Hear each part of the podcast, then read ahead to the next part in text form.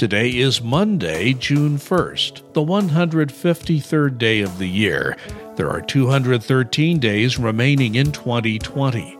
This is Larry's Log. I'm Larry Lannon.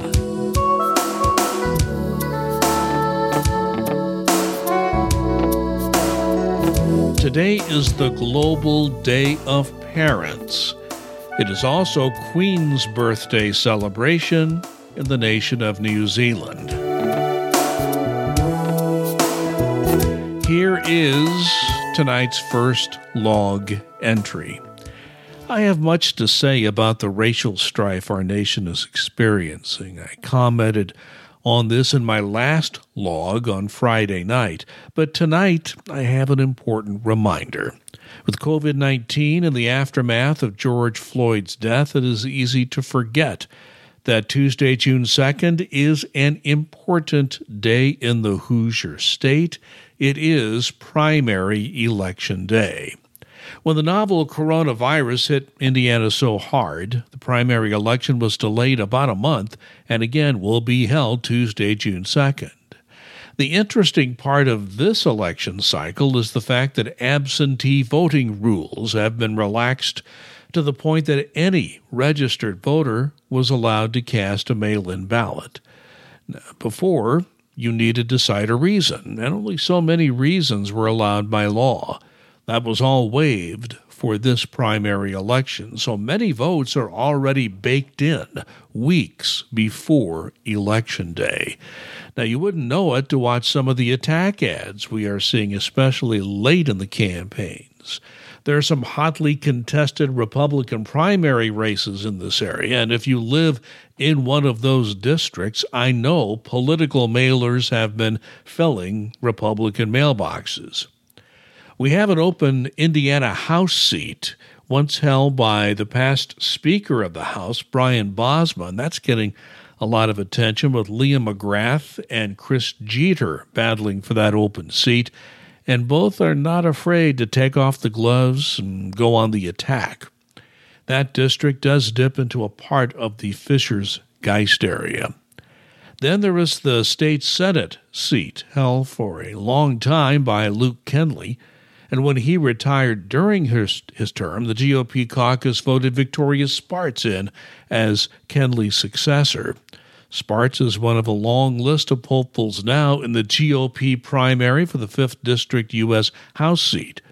Now, the Republican primary for Spartz's old seat in the state Senate is another political battle royal. It's pitting Scott Baldwin against J.R. Gaylor.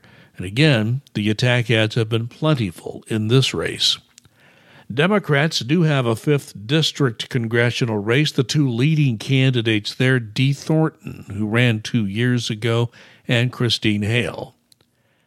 At the Hamilton County level, there are a ton of candidates for three at large county council seats. All three incumbents, Brad Beaver, Rick McKinney, and Jeff Hearn, are running for re election. Among the contenders are people with local political pedigree former Noblesville Mayor John Ditslear and former Hamilton County Judge Steve Nation. There are a number of other candidates too, too numerous to mention. Those are some of the big names. Then there's Charlie McMillan. He's challenging longtime County Commissioner Steve Dillinger in the county Republican primary.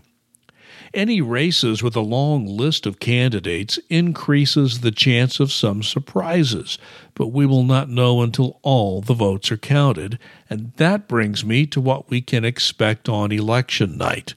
Normally, the results would be available late Tuesday night, but County Clerk Kathy Williams has warned election results watchers that it could be Wednesday and even possibly sometime Thursday before the results, the final results, are known. That's due to the large number of paper absentee ballots that have to be tabulated in this election. Now, due to the novel coronavirus outbreak, there will be no election results revealed in downtown Noblesville, as has been the tradition. That will all be moved to the county's fairgrounds, and the county fairgrounds location will allow more room for people to social distance Williams says that location will stay open as long as votes are being counted. So Election Day is here, and once the results are known, I will have more to say.